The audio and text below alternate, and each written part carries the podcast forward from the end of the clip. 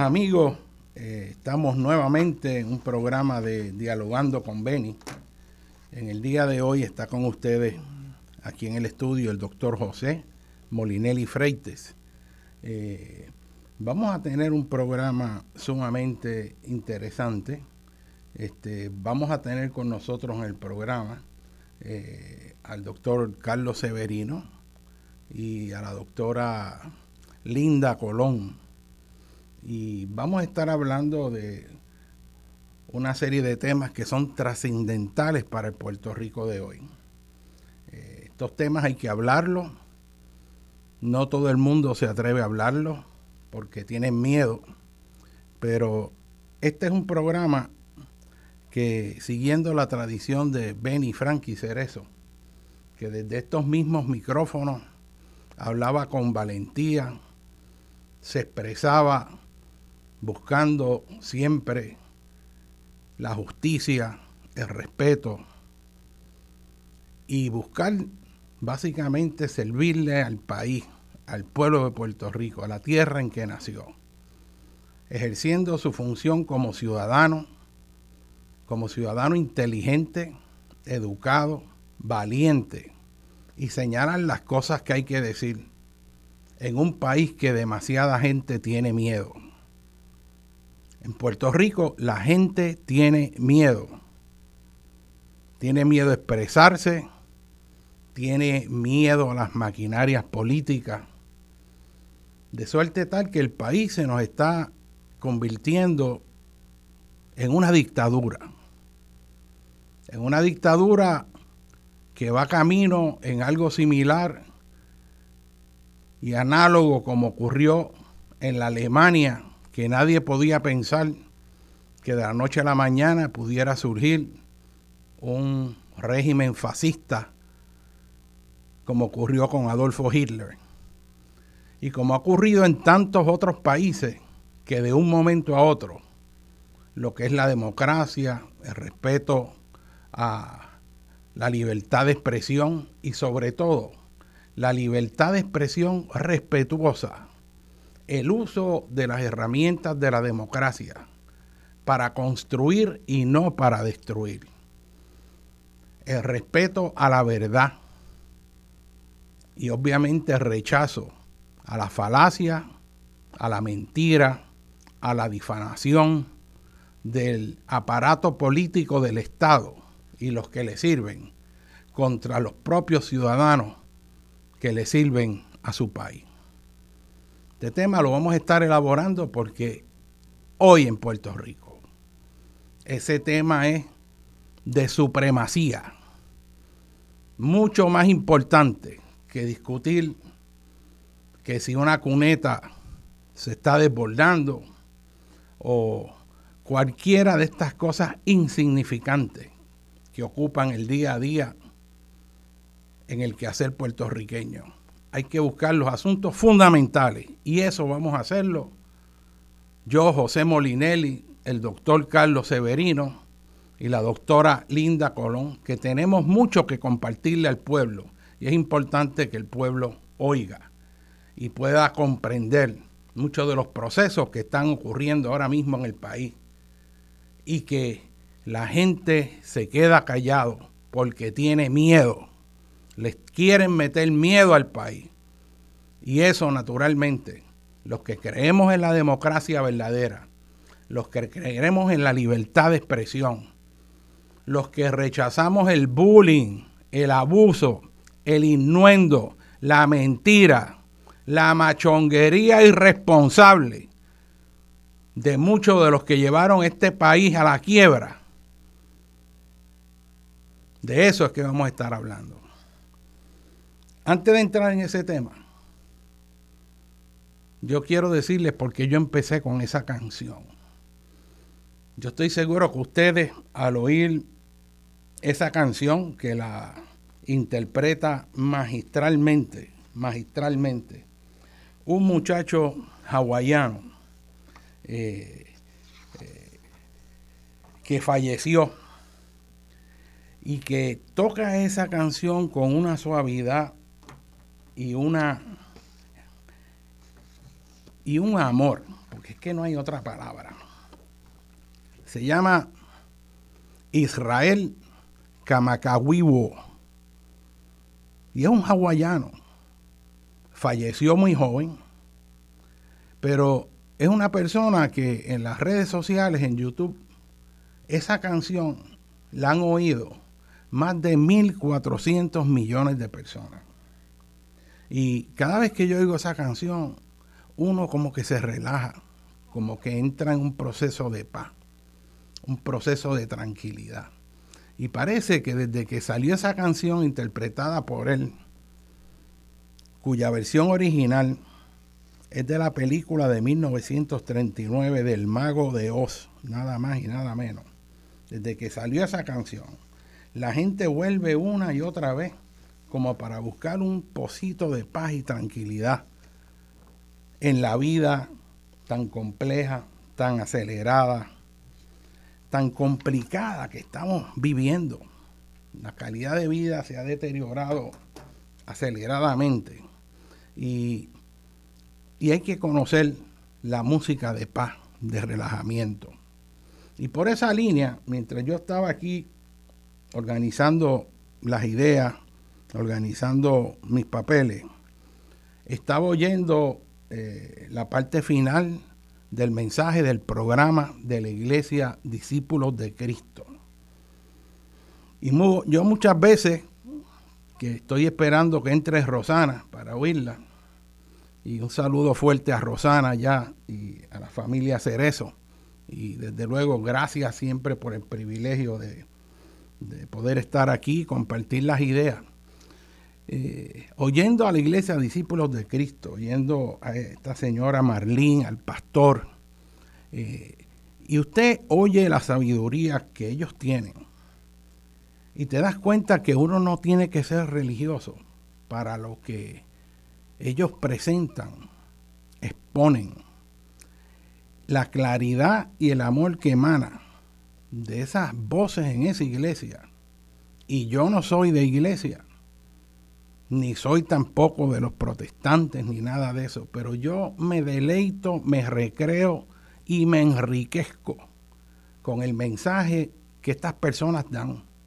Porque yo veo y oigo hay unas personas inteligentes, con una sensibilidad moral profunda, que entienden su misión en la vida, que entienden el país, que buscan auxiliar al país. Y yo me quedaba ahí, yo decía, en realidad usted no tiene que ser cristiano ni religioso para poder entender esos mensajes que son tan profundos y tan ciertos, sobre todo en la sociedad tan compleja que vivimos hoy día.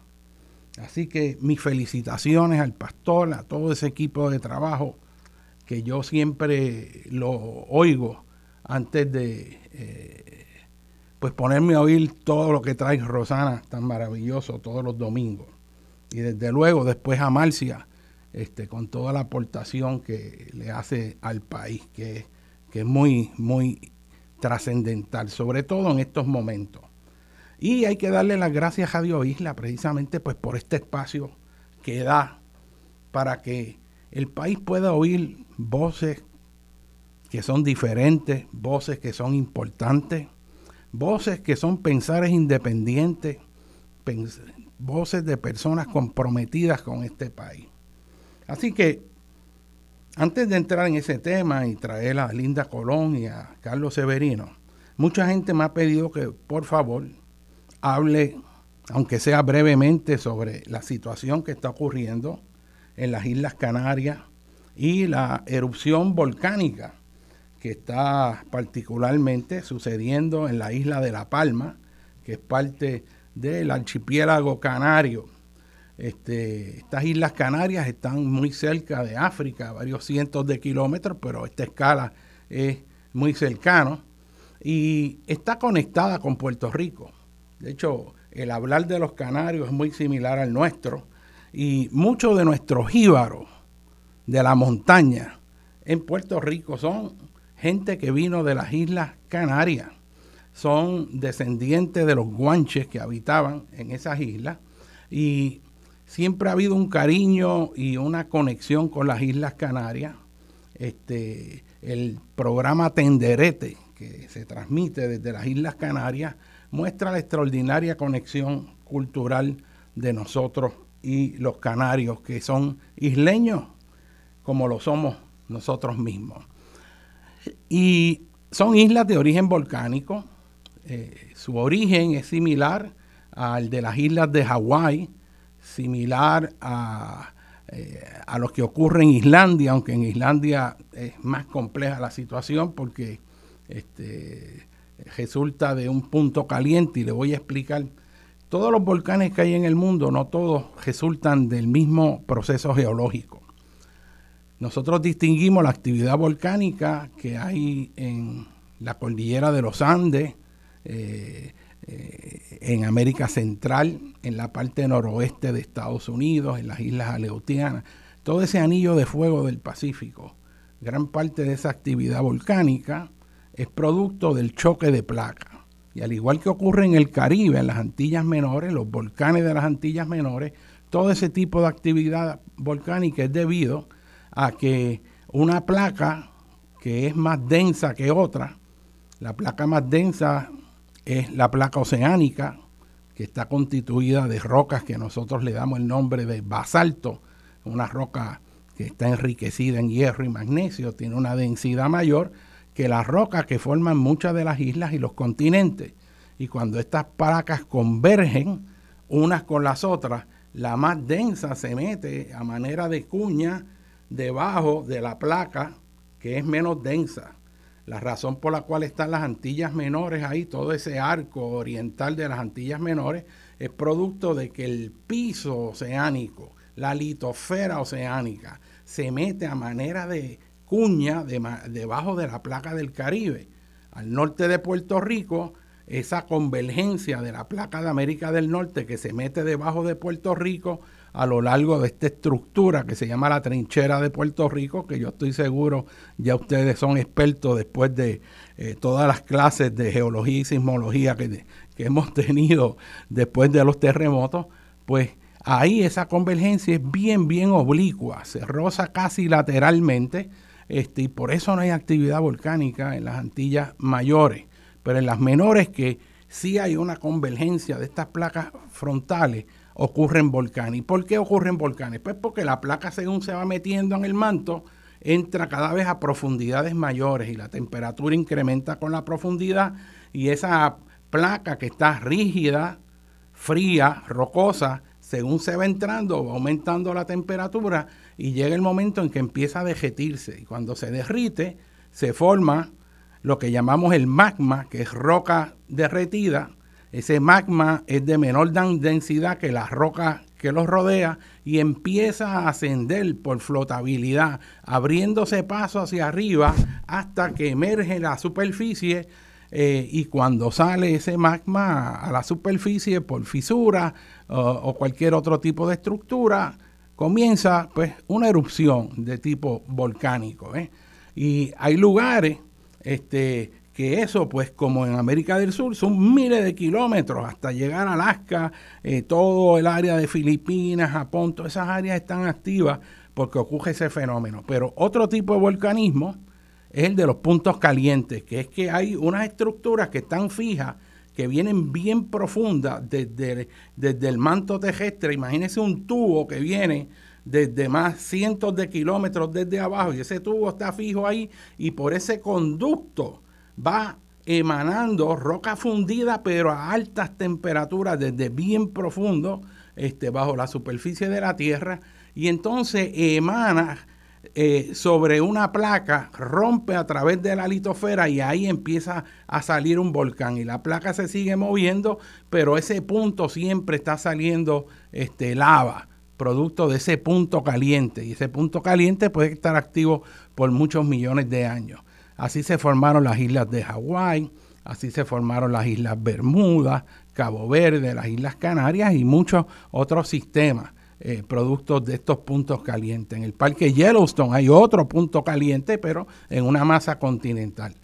Y lo que está ocurriendo ahí es que se han creado unas islas volcánicas cuya mayor parte está bajo el mar, no es lo que emerge.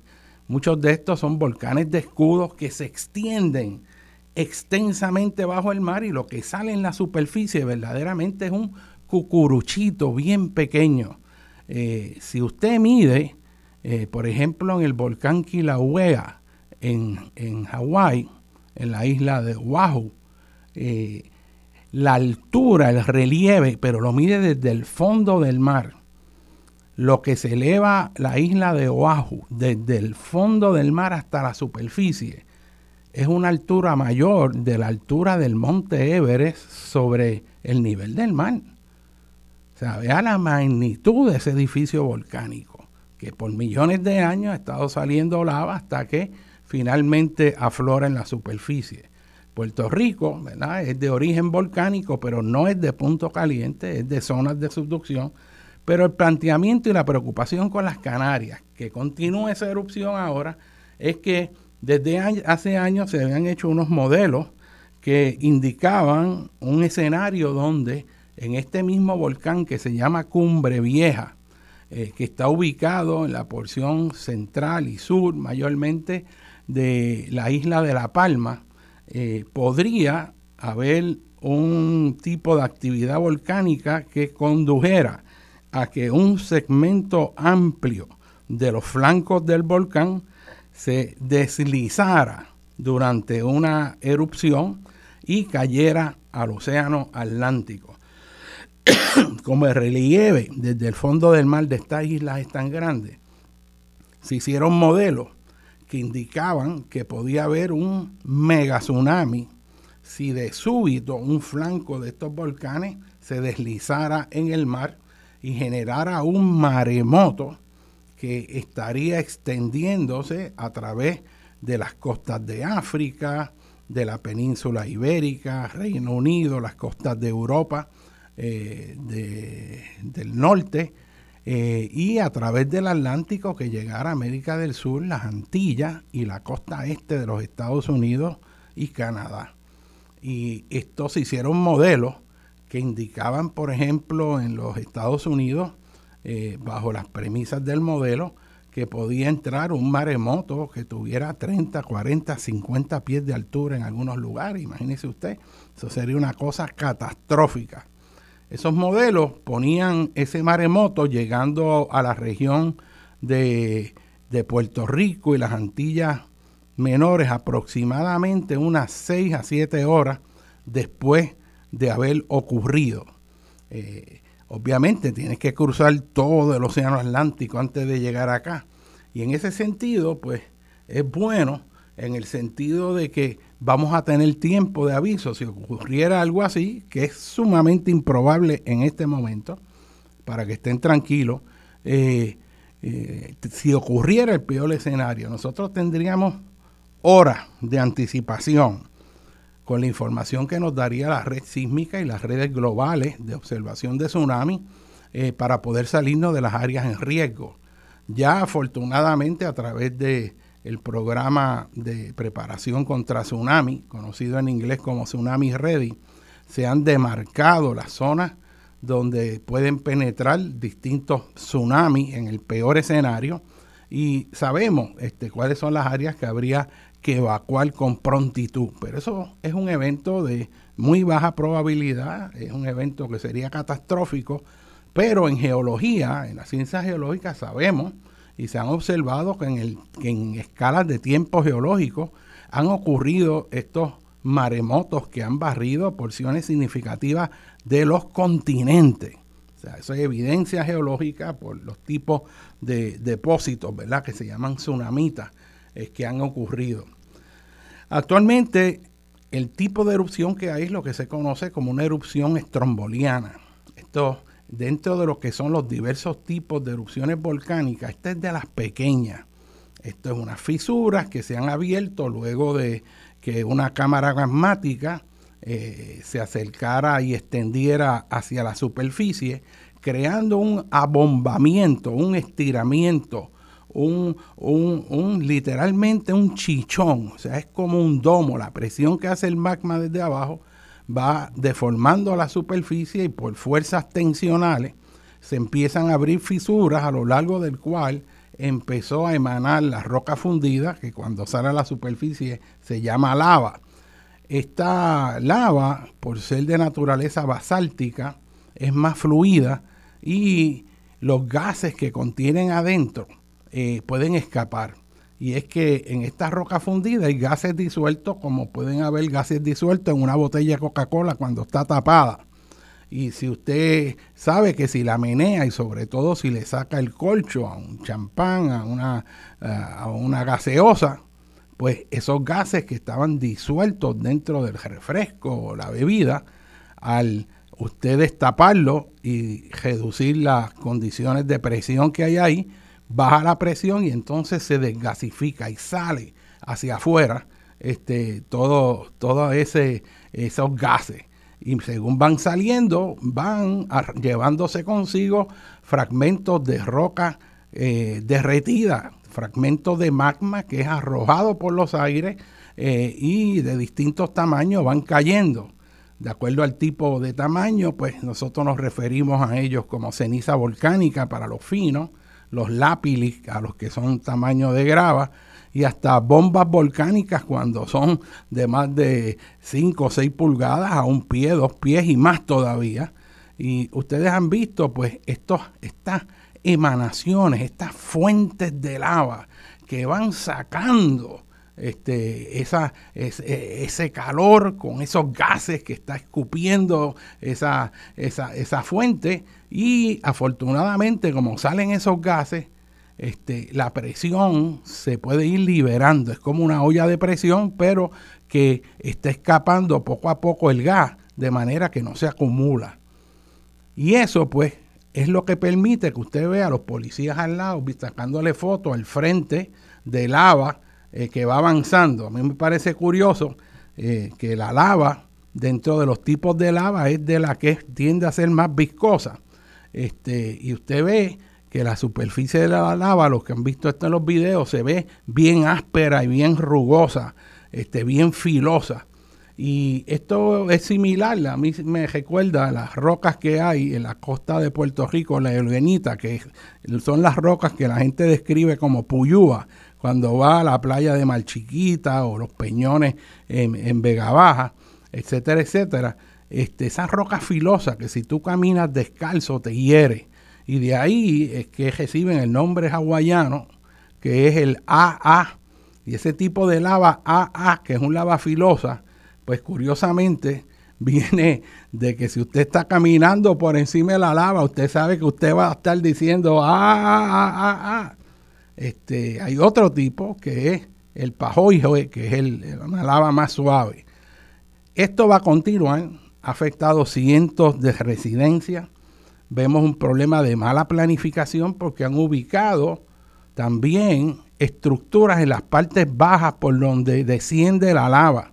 La lava, al igual que el agua, busca los cursos por donde es más fácil recorrer. Así que si está en un lugar alto por gravedad, va a buscar el lugar donde se ofrece menos resistencia y son los lugares bajos, donde están las quebradas, donde están los pequeños riachuelos, las hondonadas, y hacia ahí se va moviendo. Y si usted, pues, en una zona volcánica, permite la construcción de casas en esa zona, pues equivale a lo que nosotros hacemos aquí cuando permitimos la construcción en zonas inundables.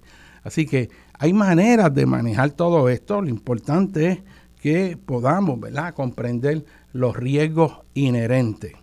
Eh, también quiero comentar rápidamente, antes de entrar a la pausa, ahora que ya nos hemos acercado, eh, que parece que el huracán Sam, que está con vientos de 145 millas, que todavía está a, gran distancia de Puerto Rico, y afortunadamente los modelos en este momento indican que se va a ir por el norte y no va a afectar las Antillas.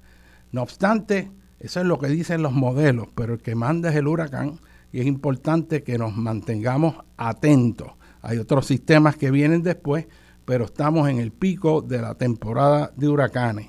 Vamos a ir a una breve pausa y vamos a continuar aquí en Dialogando con Beni. Con ustedes el doctor José Molinelli Freite.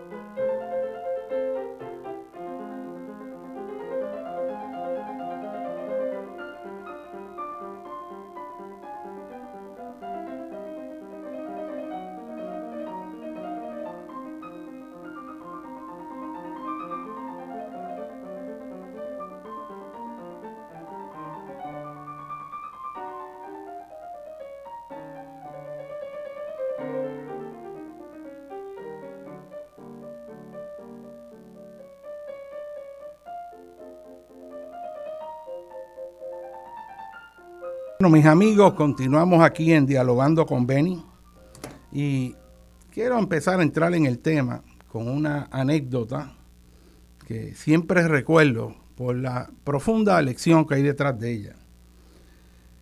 En ocasiones pasadas yo he compartido con ustedes esta anécdota, pero hay veces que hay que repetir las cosas para que no se olviden. Y cuando antes de yo jubilarme en la Universidad de Puerto Rico, yo te daba clase en un anfiteatro y yo daba un curso introductorio de ciencias ambientales. Y ese era uno de mis cursos favoritos porque ahí yo tenía más de 200 estudiantes en un anfiteatro, a veces 250, la capacidad del anfiteatro.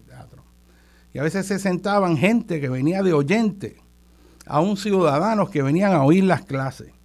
Y para mí, pues, un honor y un privilegio este, pues, pues poder compartir esa educación eh, para la cual uno se preparó y sobre todo el tener la oportunidad de abrir las mentes y enseñarles a ver cosas que mucha gente no ve. Y en esa clase, una de las cosas que yo integraba era la importancia de la función del ciudadano.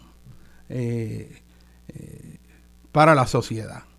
Y como el curso era de ciencias ambientales, los asuntos ambientales que eh, eran pertinentes o estaban ocurriendo o discutiéndose en el país durante el semestre que yo estaba dando la clase, pues yo lo incorporaba este, para que los estudiantes vieran en el mundo real, pues todas estas cosas que estamos aprendiendo. Y en ese momento recuerdo que se estaba planteando una lucha para que se protegiera y se declarara como reserva el corredor ecológico del noreste. Y ahí hubo unos esfuerzos extraordinarios eh, por numerosos ciudadanos.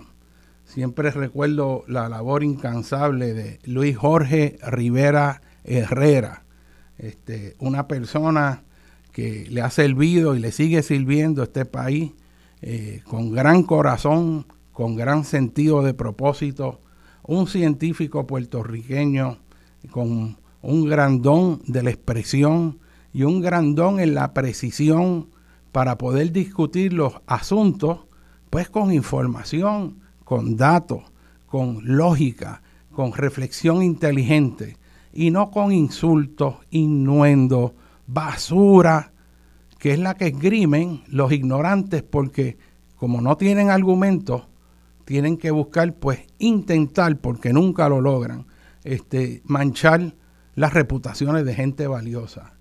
Y también ahí en esa lucha extraordinaria estaba la que la, la actual directora de la Agencia de Protección Ambiental, que de igual manera eh, planteaba los asuntos con respeto, con datos, este, trabajó con las comunidades y así un grupo inmenso que, que yo no acabaría aquí diciendo nombre, porque todas estas luchas se hacen pues con gran esfuerzo.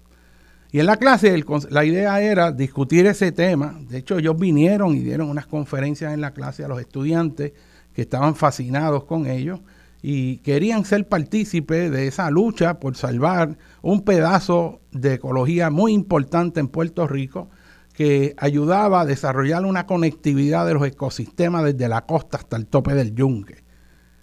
Habían otros intereses de proyectistas, como lo siguen habiendo hoy en día, que lo que querían es destruir todo eso, llenarlos de condominios, más de lo mismo, campos de golf que en Puerto Rico están a dos por chavo, y afectar toda esa riqueza ecológica, toda esa belleza extraordinaria que a fin de cuentas es lo que quiere ver el turista. ¿Tú entiendes? No meterse en un cajón de cemento más, como los miles que hay ya este, allá en Florida. Y eh, parte del ejercicio de la clase era escribir una carta desarrollando una argumentación respetuosa al gobernador. Y la idea era una petición para que apoyara y firmara este, el proyecto del corredor ecológico del noreste para protegerlo. Y la idea pues es eso, que primero sepan que usted como ciudadano puede escribirle a su gobernador que le mande copia a sus representantes en el Senado y en la Cámara y que usted conozca quiénes son, porque la mayor parte de la gente vota, pero no sabe quiénes son los que los representan, ni y mucho menos hablarles para peticionarles y dejarles saber lo que usted piensa con distintos issues. La gente vota y se olvida del resto, pero yo quería que ellos entendieran ese proceso porque tenemos que tener claro que en el análisis final el futuro de Puerto Rico depende no de un científico publicando trabajos de investigación en un journal o en una revista, no depende de que haya un funcionario o un, individuo que diga que hay que hacer esto o lo otro, depende de quién tiene el poder político. Por ejemplo, yo por décadas, yo he estado en una batalla en todos los foros trayendo lo de las columnas cortas en las escuelas, entre muchas otras cosas, hablando de riesgo sísmico. Y hubo que esperar que colapsaran escuelas, que ocurriera el terremoto para que de momento el gobierno decidiera hacer algo. Porque la realidad es que no querían oír. Y entonces tú te das cuenta que si tú quieres efectuar un cambio verdadero en el país, tienes, tienes que entrar en el proceso político. Y así los estudiantes, pues yo les dije, hagan las cartas, le ponen en un sobre, le ponen la dirección del gobernador, este, me dan el sobre abierto para yo leer las cartas y estar seguro este, que todo esté en orden y que usted hizo el trabajo. Y así, pues, recojo todas las cartas y entonces de momento veo que hay un montón de nombres que no son mis estudiantes. Este, y entonces digo, pero estos estudiantes no están en mi clase y yo busco esos nombres que me ponen. Y entonces cuando vengo a darme cuenta, en el salón de clase que les pregunto, porque yo les dije que era para nota y entonces vinieron unos a decir, No, no, pero es que yo lo hice, lo que pasa es que yo puse otro nombre, pero yo lo hice, yo el nombre que yo puse fue este, yo hice el trabajo. Y entonces viene, yo con mucha sorpresa, les pregunto, pero ¿y por qué no quieren poner el nombre? Y estos son estudiantes de ciencias naturales de la Universidad de Puerto Rico, de segundo o tercer año, este, mayormente. En el momento en que tú eres más libre en tu vida, que no tienes dedos amarrados con nadie, que, tú crees en el futuro, que, que, tienes esperanza, que estás en el comienzo de tu vida con un vigor y una energía para transformar las cosas y verlas no como fueron ni como son, sino como pueden ser. Y ahí está ese espíritu en su máximo grado de creatividad. Y de momento casi una tercera parte de mi clase no se atreve a firmar una carta respetuosa a un gobernador, meramente diciendo que había que salvar el, y firmar eh, el proyecto para salvar el corredor ecológico del noreste y protegerlo.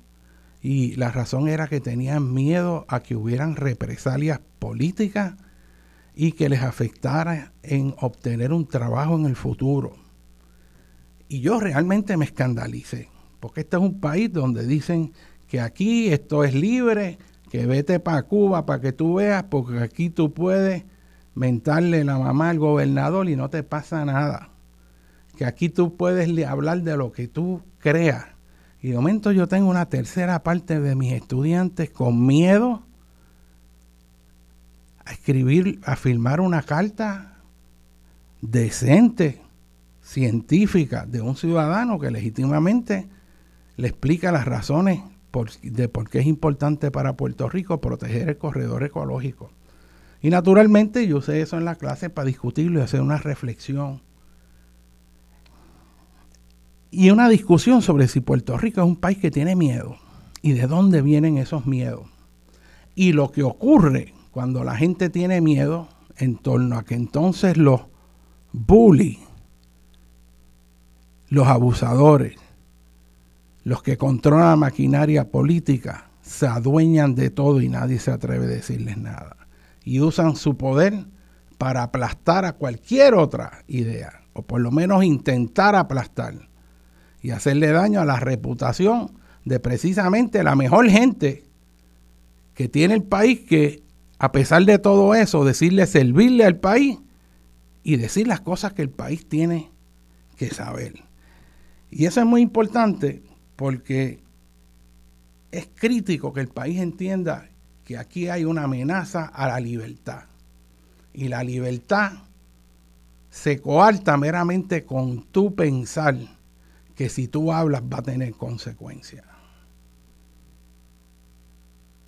Yo me estoy arriesgando con lo que yo vaya a estar hablando aquí hoy, de que mañana venga toda esa maquinaria partidista y empiece entonces a buscar todas las cosas, a ver si yo tengo un ticket de tránsito que yo no he pagado, a ver si las gomas mías están balanceadas o no, si los tickets que de las cosas de la licencia del casco están en orden o si yo tengo una deuda este, de alguna propiedad en el crimen o lo que fuera. Y todavía más, si no hay nada, hay un riesgo de que lo fabriquen. Y como el país sabe que eso es así, muy poca gente se atreve a hablar en el país porque hay una maquinaria ahí afuera que forma y funciona como un Estado fascista y que cada vez está más poderoso y más aceitado. Y yo quiero dar la alarma en este país para que todo el mundo esté consciente de que esto en este momento está a niveles mayúsculos. Y va a ir creciendo más si no es por los ciudadanos puertorriqueños que se están poniendo de pie en distintos frentes a señalarlo. Y la gente que hace eso necesita más que nunca el apoyo de la ciudadanía, a pesar de toda la máquina de fango que está queriendo dominar este país.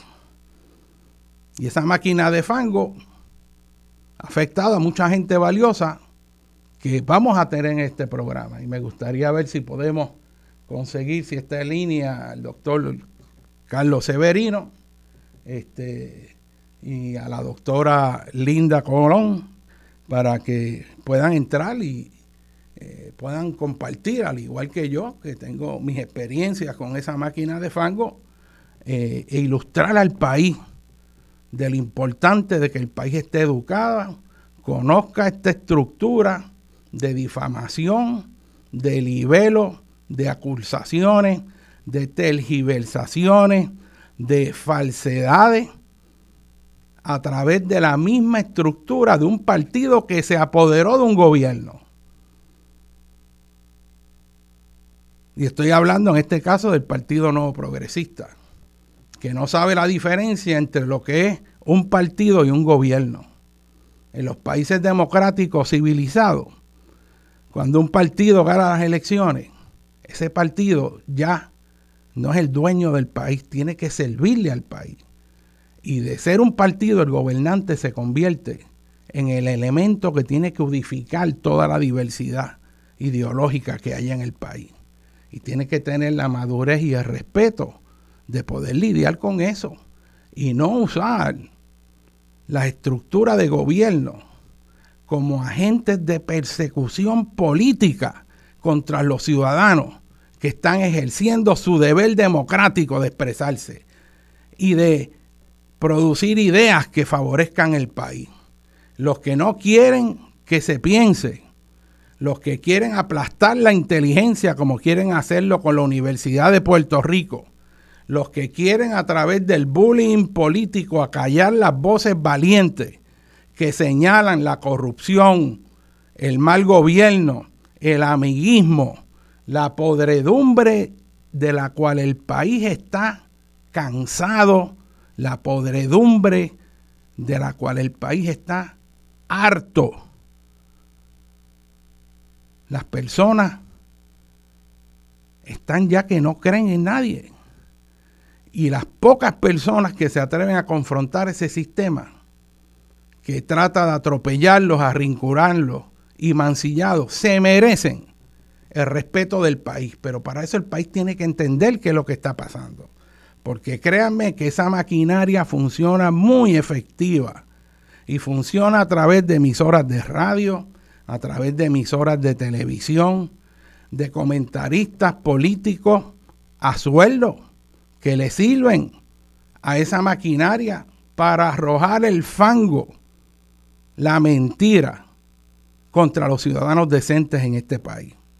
Y eso es una amenaza seria y hay que llamarle a las cosas por su nombre. Y esto no es nuevo. Esto se ha dado en distintos contextos eh, y se ha dado en Puerto Rico desde, recuerdo yo jovencito, aquella elección de 1968 de Ferré, aquella elección donde esta compañía este, eh, de publicidad que se llamaba Siboney, que estaba eh, controlada por personas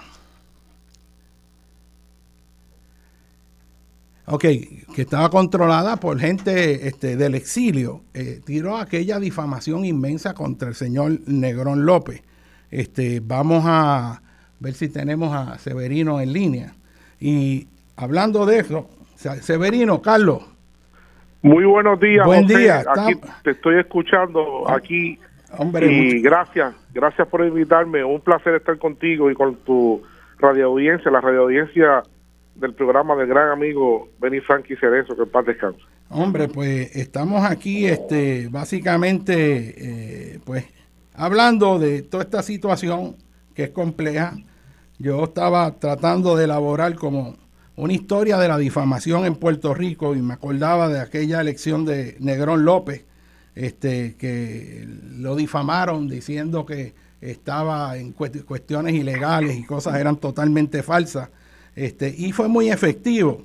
Eh, y recuerdo también este, aquel mensaje en una elección de, eh, no sé si era Homero o Luis Ferré contra Hernández Colón y la noche antes, eh, empezaron a soltar una información falsa de que Fidel Castro había mandado ¿verdad? un mensaje al pueblo de Puerto Rico para que pudiera este, votar este, por Rafael Hernández Colón. Y entonces el mensaje que llegaron en medio de la Guerra Fría era falso, pero el rumor se corrió esa noche antes de que hasta Fidel Castro este, exhortaba a los puertorriqueños a que votaran por este eh, imagínate eh, por, por, por, Hernández Colón.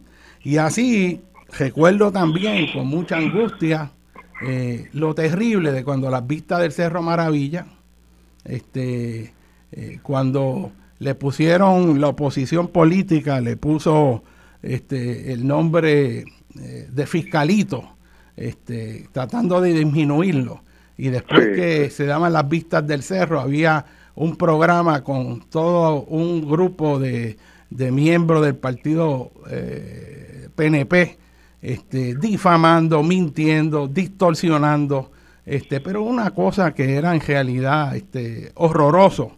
Este, y estos son meramente algunos ejemplos, ¿tú entiendes?, de este, los ataques personales y difamaciones eh, contra Eduardo Batia. Me acuerdo cuando era candidato a la alcaldía de San Juan, que aquello era de la cosa del callejón, del, del, de, o sea, la cosa más baja y sucia.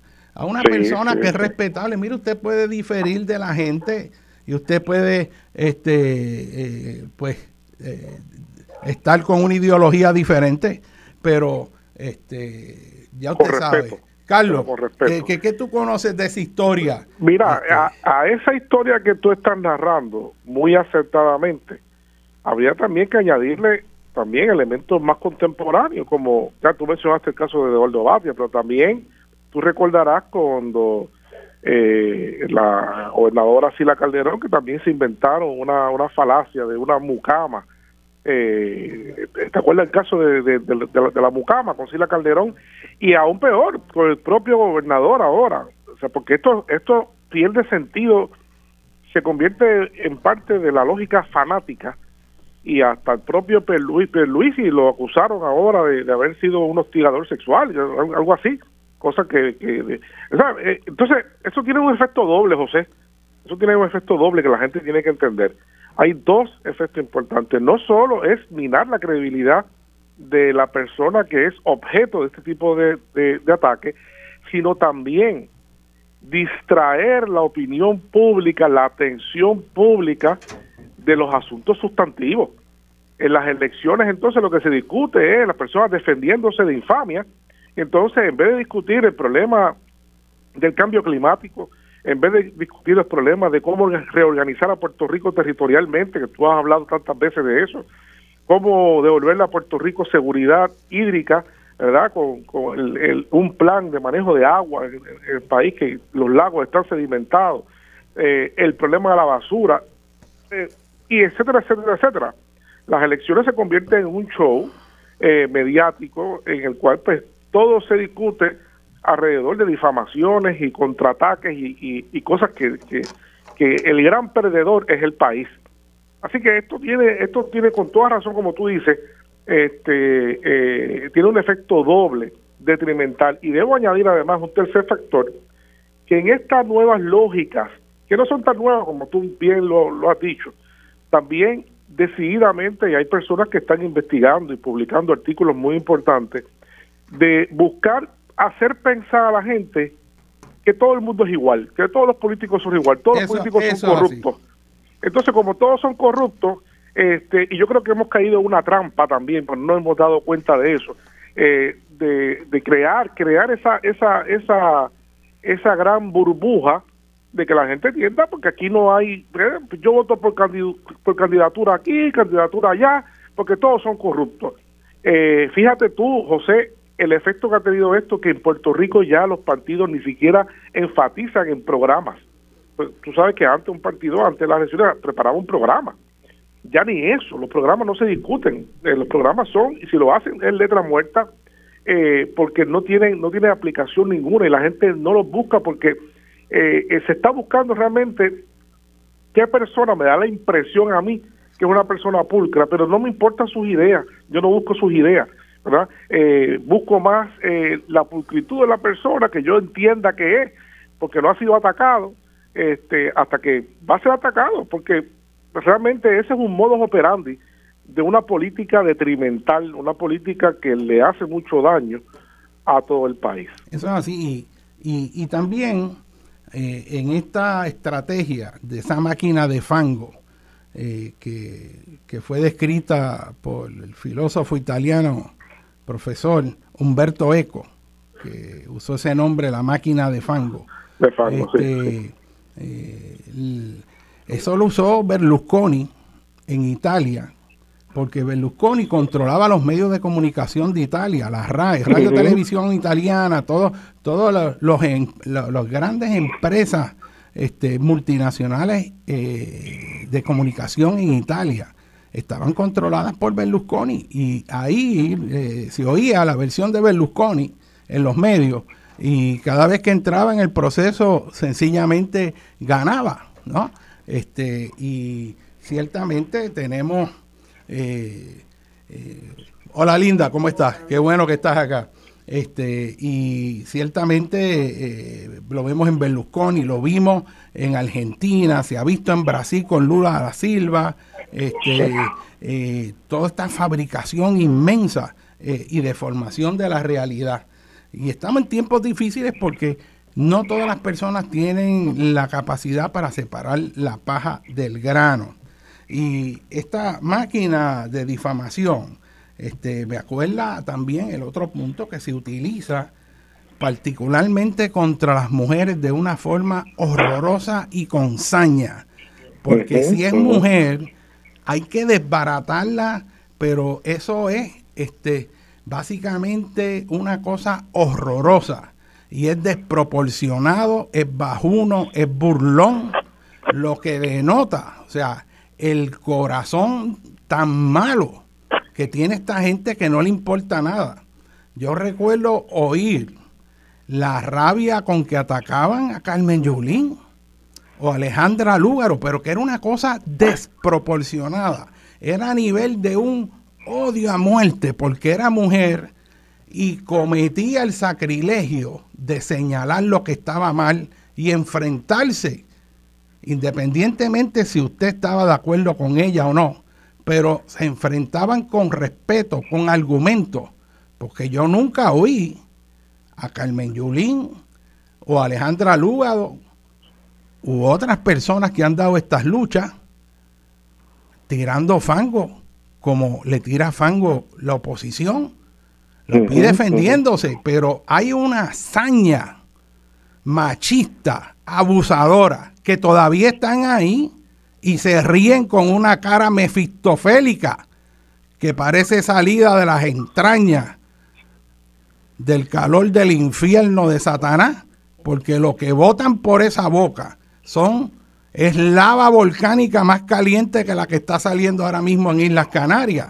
O sea, es una cosa abominable. Mucho odio, mucho odio. Sí, sí, sí. Yo, y eso yo lo capto, yo no sé la experiencia de Linda, este, con respecto a ese aspecto en particular de esa, de esa máquina de difamación y cómo cuando es una mujer eso se agudiza a niveles mucho mayores todavía.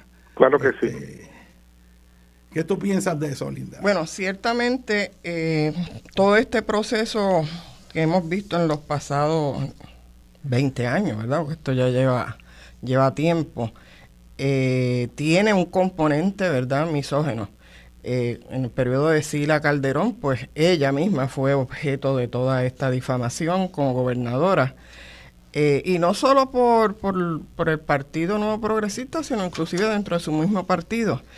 Y en mi caso, pues siendo este directora de esta, de esta oficina, pues también había un componente que tenía que ver precisamente con el hecho de que yo fuera mujer eh, que se daba, ¿verdad?, en, en, todos los ámbitos. Eh, y con respecto al, al, a la difamación este, eh, pública, pues ciertamente los medios de comunicación, ¿verdad? Algunos medios de comunicación contribuyen gravemente a que esto ocurra. porque en Puerto Rico cogen un tema, cogen una persona y en una semana prácticamente lo destrozan, ¿no? O sea, porque están todos los medios a la misma vez, la televisión, la radio, la prensa escrita, las redes, hablando de esa persona, repitiendo el mismo el mismo discurso que en la mayor parte que en la mayor parte de los casos es una mentira fabricada. No les interesa buscar cuál es la verdad y si la saben, ¿verdad? La esconden debajo de la alfombra y la mencionan tal vez de salida, pero siguen repitiendo y repitiendo y repitiendo lo mismo al punto de, que se graba en la mente de, la audiencia eh, esa falacia. Entonces, ¿cómo tú deconstruyes eso? Pues es bien difícil, porque una vez te han puesto la etiqueta de algo, quien te la quita es sumamente difícil. Vamos a ir a una breve pausa ahora, que el tiempo nos tracciona, y vamos a seguir con este tema que es fundamental, que el pueblo de Puerto Rico lo oiga.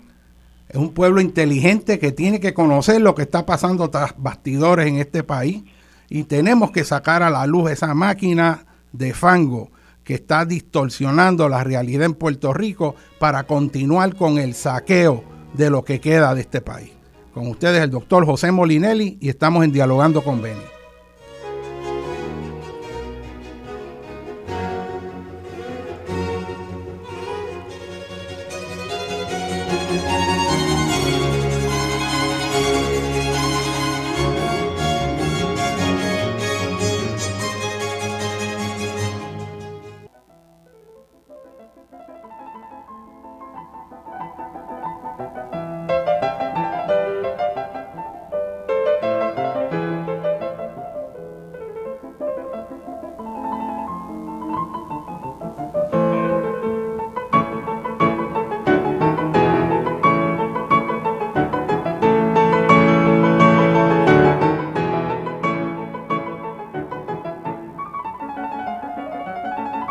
En Dialogando con Beni, con ustedes el doctor José Molinelli Freites y tenemos con nosotros la doctora Linda Colón, una persona que es la que más sabe en Puerto Rico con respecto al problema de la pobreza, que se ha dedicado su vida a comprender ese fenómeno y buscar alternativas y diseminar conocimiento para romper todas las falacias y conceptos equivocados sobre el problema de la pobreza.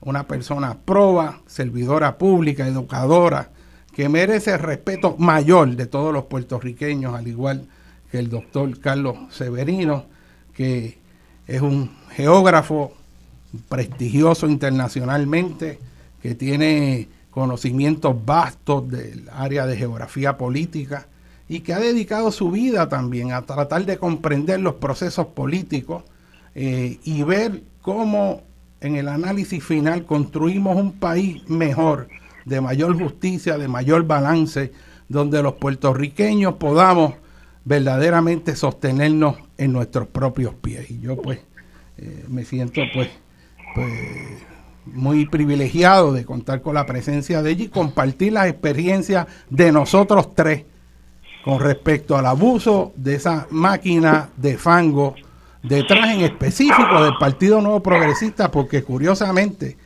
este, los tres hemos, sufrido ese efecto como lo están sufriendo otras personas, incluyendo mi querida sobrina Mariana Nogales, de esa máquina de fango y sobre ella yo voy a estar hablando más tarde este, para enfrentar yo a nivel personal como un privilegio mío responder a todas las falacias que se han repentido una y otra vez abusivamente, de forma desconsiderada, por psicofantes pagos, pues por sabrá Dios qué intereses económicos que están detrás. este, y la realidad es que en el caso de Mariana Nogales, ese ataque javioso y furioso, sin precedentes por el nivel de ataque consecutivo, día tras día, montado en falacias que voy a desmentir. Y todo esto, la única explicación es que le tienen miedo. Y le tienen miedo por las verdades que ella está sacando a la luz y no quieren que se sepa. Pero sobre eso voy a hablar más tarde. Quiero discutir el tema que estaba comentando aquí con la doctora Colón sobre el uso de los poderes del Estado, de esa maquinaria del Estado, por un partido político que se cree cuando gana dueño del país y usa las herramientas del pueblo de Puerto Rico, de nosotros, para hacer daño al pobre, al, al propio pueblo. Y esa estructura la tenemos que denunciar. A mí me gustaría este, oír a Linda con respecto a su sentir, con respecto al uso de los poderes del Estado para ir contra ciudadanos probos. Sí, este, me parece que esto es bien importante porque acá, ¿verdad? Aparte de, del hecho de que se nos haya perseguido y del hecho de, lo que hemos sufrido nosotros, ¿verdad? En términos individuales. Hay otra dimensión del problema que es la dimensión eh, macro que tú estabas hablando, en la cual eh, podemos este, observar el uso del Departamento de Justicia y el uso de también de la legislatura como un instrumento eh, de control del poder y como un instrumento de castigo también contra aquellas personas que no comparten la manera de eh, ver y administrar el país que utilizan estos, estos dos componentes. Me parece que, que en el caso tuyo, en el caso mío, en el caso del rector y el presidente, es evidente que acá se trataba de personas que no somos políticos porque nunca hemos estado militando en ningún partido político.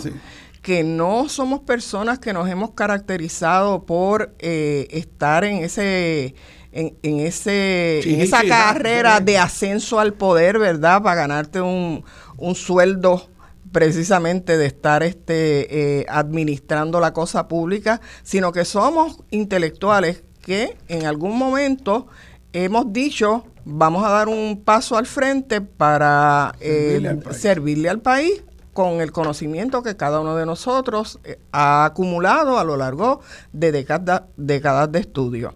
Eh, y en ese sentido, ¿verdad? Cuando nosotros hacemos este trabajo, jamás hemos estado pensando en que nos iban a, pagar con la moneda que nos han pagado, ¿verdad? Con el desprestigio, con, la persecución. Y, y esto lo, lo hemos visto en, en, otros países, como tú muy bien señalas, ¿verdad? Que es lo que por ahí llaman los golpes blandos, que son mecanismos que se utilizan a través de la fuerza judicial, del aparato judicial y del aparato eh, legislativo para sacar de carrera a una gente. En el caso nuestro, no solamente es que nos sacan de carrera a nosotros, sino que también están sacando de carrera a unas instituciones. En el caso de la Universidad de Puerto Rico, que históricamente se ha este eh, ha estado al frente verdad de las investigaciones ha estado al frente de la denuncia de todas aquellas cosas que, han, que están ocurriendo mal en el país que ha sido el, el lugar desde donde emerge toda una, toda una investigación objetiva sobre la realidad del país. Y, y en ese sentido, ¿verdad? no solamente se acusan a dos personas por algo, ¿verdad? Tan, tan increíble como dos becas, como otorgar unas becas, eh, de las cuales ninguna de estas personas tiene ningún beneficio, sino que además con ello se intenta destruir el prestigio de la universidad como un lugar precisamente donde estas cosas no pasan. Eh, y en el caso nuestro, pues que somos dos personas que también cada uno de nosotros tiene un, una, un expertise en un área del conocimiento eh, que, no todo el mundo tiene en el, tiene en el país, pues también eh, se intenta desprestigiar nuestra labor, desprestigiar nuestro trabajo a través de la creación de una oficina que tenía como objetivo otorgarle recursos económicos, pero también otorgar poder a las comunidades organizadas. Y, y, en ese sentido, la Oficina de Comunidades Especiales siempre fue vista por los políticos como un, un ente que amenazaba el poder, que amenaza el orden y se trató, ¿verdad?, por todos los medios desde el día uno de desprestigiar esa oficina. Eh, y tanto lo hicieron y tanto lo repitieron que lograron finalmente que se quedara en la mente de la gente que la Oficina de Comunidades Especiales no tiene razón de ser en un país donde en el momento en que se creó la oficina el 48% de la población estaba bajo el nivel de pobreza. Entonces, en ese, en ese sentido, eh, fíjate que sacan de carrera del escenario público, o eso es lo que intentan, ¿verdad?, a través de esta persecución, a personas que tienen la capacidad de, de llevar a cabo un trabajo sin un amarre político dentro de los dentro de los dos partidos políticos, ¿verdad? En ese sentido, pues el sistema jurídico, el Departamento de Justicia, cobra una importancia relevante porque es quien hace las acusaciones. Y en el caso de comunidades especiales, eh, se creó dentro del Departamento de Justicia una unidad dirigida por el fiscal Francisco Sánchez Rodríguez, ah, ese, que ese muchachito, ajá, que, que, tenía siete fiscales a su, a su servicio durante dos años. Estuvo él investigando las comunidades especiales con siete fiscales. Y el resultado de eso fue acusarte a ti, acusarme a mí, acusar a arquitecto Federico, del Monte de cosas que no tenían ningún sentido. O sea, a mí me acusan de... Totalmente falsa. Te tiran el fango encima y ahora límpiate, a ver. De ponerle el techo a una cancha en una comunidad, en un Macao, que era una comunidad pobre. Y entonces, para ellos, eso era un, un, este, un delito que conllevaba, en mi caso, ocho años de cárcel sin derecho a probatoria. Entonces, eh, es una cosa, tú sabes, inaudita, ¿no?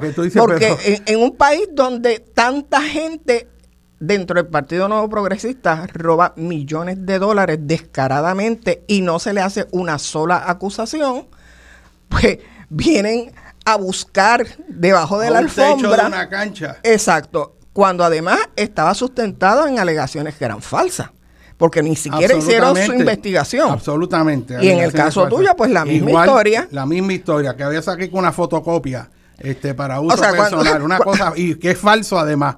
Y de momento está uno con una acusación criminal encima, y eso tiene el efecto, no solo de tratar de desprestigiar a la persona, es advertirle a todos los demás Exactamente. que no se atrevan a hablar. No te se quedan callados porque el que mando aquí soy yo.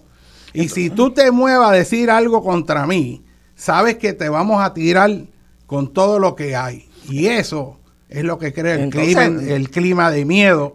A, mí me parece que el Departamento de Justicia aquí está en entredicho, ¿no? Porque un Departamento de Justicia que se dedique a perseguir gente por razones que no tienen absolutamente nada que ver con la comisión de delitos, es un departamento fallido y es un departamento además donde, mira, hay un grave peligro de que cualquiera de ustedes que nos está escuchando pueda ser acusado de un delito y, llevado a la cárcel sin ninguna defensa, ¿sabes? Porque eh, una vez el Estado te fabrica el caso, que en mi caso eso fue lo que, esa fue la conclusión de, del fiscal independiente, que había fabricado un caso. ¿Sabes? Yo me di por, por suerte, ¿verdad? Con unos fiscales que fueron unas personas honestas y que hicieron una extensa investigación y que concluyeron que este señor eh, Francisco Sánchez Rodríguez había hecho un informe que inducía a error. Que era de los que del, del, club de Jennifer González, Exactamente, de Jennifer González. Porque todo esto comienza en la Cámara de Representantes con Jennifer González y con la representante del área este de Humacao y de esa zona, que ahora no recuerdo el nombre, eh, quienes fueron los que estuvieron investigando. Ellos hicieron una investigación donde mi nombre no aparecía por ningún sitio donde investigaron una cosa de, un parque que se había hecho, etcétera. buscando fabricar algo. Exacto. Y mi nombre no aparecía allí por ningún lado, en ninguno de los informes que se hizo. Sin embargo, cuando el secretario de Justicia dijo aquí no hay nada, que esa fue la conclusión a la que él llegó después de los dos años de investigación, la respuesta de Jennifer González fue, si usted no encuentra nada, mejor es que renuncie. Y claro. Contra ellos, para que forzaran. A, ah, contra el secretario de Justicia, exacto. Y que era Somoza, era. Eh, Somoza. Y, y, después de eso, ¿qué pasó? Pues Somoza encontró algo. Ah, mira, este aquí dice que esto no era una comunidad especial y le pusieron un, techo, una cosa, algo que había dicho un empleado que había llegado por primera vez a una comunidad y dijo no. Exacto, que no tenía ninguna evidencia para decirlo. Ok, pues, pues mira, esta es la causa y por ahí se fueron. ahora corrupción y todo lo demás. Exacto. Fíjense, fíjense ustedes que con esa actitud también hay un factor importante que se logra, un objetivo, y es que eh, se hacen estas cosas y la gente se intimida, como ya ustedes bien, bien han dicho, y entonces, ¿quién va a querer gente que tiene prestigio, gente que tiene capacidad de transformar las cosas positivamente? ¿Quién va a, poner, quién va a querer poner su, su prestigio en entredicho, que lo critiquen, que lo que lo que le hagan este tipo de cosas? ¿Y quién es el gran perdedor de esto? El pueblo de Puerto Rico, sí. El país, porque la mejor gente, la gente mejor capacitada, no va a querer jamás eh, servir al país. Entonces lo que se crea es el estado de banalización eh, mediocre que cada vez arropa más el servicio público en Puerto Rico, porque el objetivo es ese, destruir el servicio público eh, y destruir la esfera pública. Y esto es ideológico, esto es una ideología que no solamente se da en Puerto Rico, esto se da en distintas partes, partes del mundo, eh, deliberadamente, eh, orquestadamente, y es un asunto bien peligroso, como ya Linda dijo muy acertadamente, esto es lo que llaman ahora, esto se está estudiando.